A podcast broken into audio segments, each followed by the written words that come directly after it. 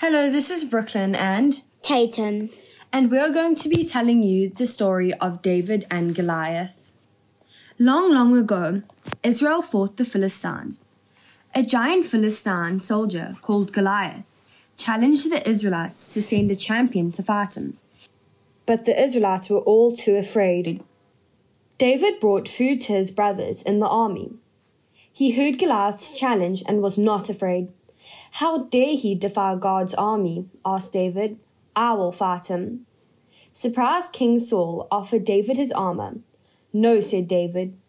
God helped me kill wild beasts. He will help me against Goliath too. David took five stones and a sling. Am I a dog? Goliath roared. You send the stick of a boy to fight me. You have a spear, said David, but I have the help of Israel's God. David put a stone into the sling and threw it. It struck Goliath's forehead and knocked him down. The Israelites defeated the Philistines. With God's help, David was a hero. We all have the potential to be bold and strong like David. Today, through Jesus, we have the power to overcome the giant we are facing. But instead of throwing stones, all we need to do is pray and worship, and we will see the victory. Please remember to pray. Bye. Bye.